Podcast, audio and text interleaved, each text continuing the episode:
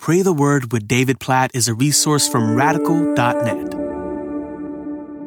John chapter 20, verse 19. On the evening of that day, the first day of the week, the doors being locked where the disciples were for fear of the Jews, Jesus came and stood among them and said to them, Peace be with you. Isn't that interesting? Just meditating on this as I'm reading through John 20, Jesus' resurrection from the dead, his appearance to his disciples. And, on, and at this moment, as Jesus encounters his disciples in this way, they're all afraid in this room. Jesus comes and stands among them, and his first word, the first word out of his mouth is peace. Peace be with you. I'm just thinking about how Jesus brings peace to you and me in a world where there is so much reason for lack of peace. And Jesus had promised this. He said in John 16, You'll have trouble in this world, but take heart. I have overcome this world. So to make the connection now with John 20, he has literally overcome death death at this point. So he comes to his disciples and he says, Peace be with you. And I just know there are people listening to this right now who are walking through a variety of things. And it might just be the day to day of life that brings a lack of peace. Or it might be some valleys that you're walking through, storms that are raging around you. Or it might be some storms that are raging around you in your life, in your family, in your work, in your church church and the world, just looking at the headlines. I just want to encourage you. Jesus' first words to his disciples on this occasion, having risen from the dead, he looks at them and he says, Peace. Just hear him saying that to you today. Oh God, I pray for your peace to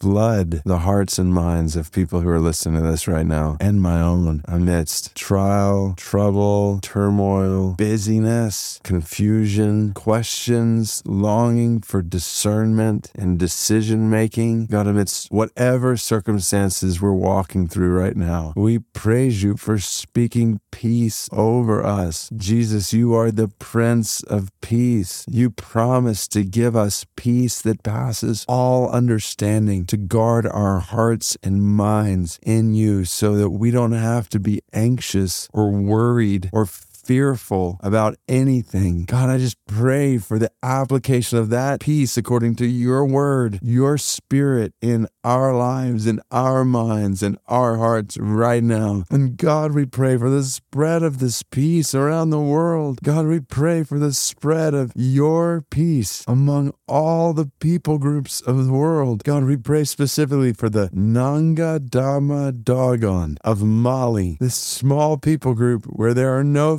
followers of Jesus, of the Prince of Peace, God, we pray that your peace would spread to the Nanga Dama Dogon of Mali. Please, God, bring it about that they might know and experience your peace with them. Oh, God, we pray this for all the peoples of the world. You would use our lives, our praying right now, our giving, our going to people around us today to spread your peace, even as we say, God, we need your peace and welcome your peace in our lives today. Jesus, we praise you as the Prince of Peace who overcomes the world. So help us today not to be afraid, anxious, or worried about anything, but may your peace guard our hearts and minds in you. We pray all this according to your word in Jesus' name. Amen.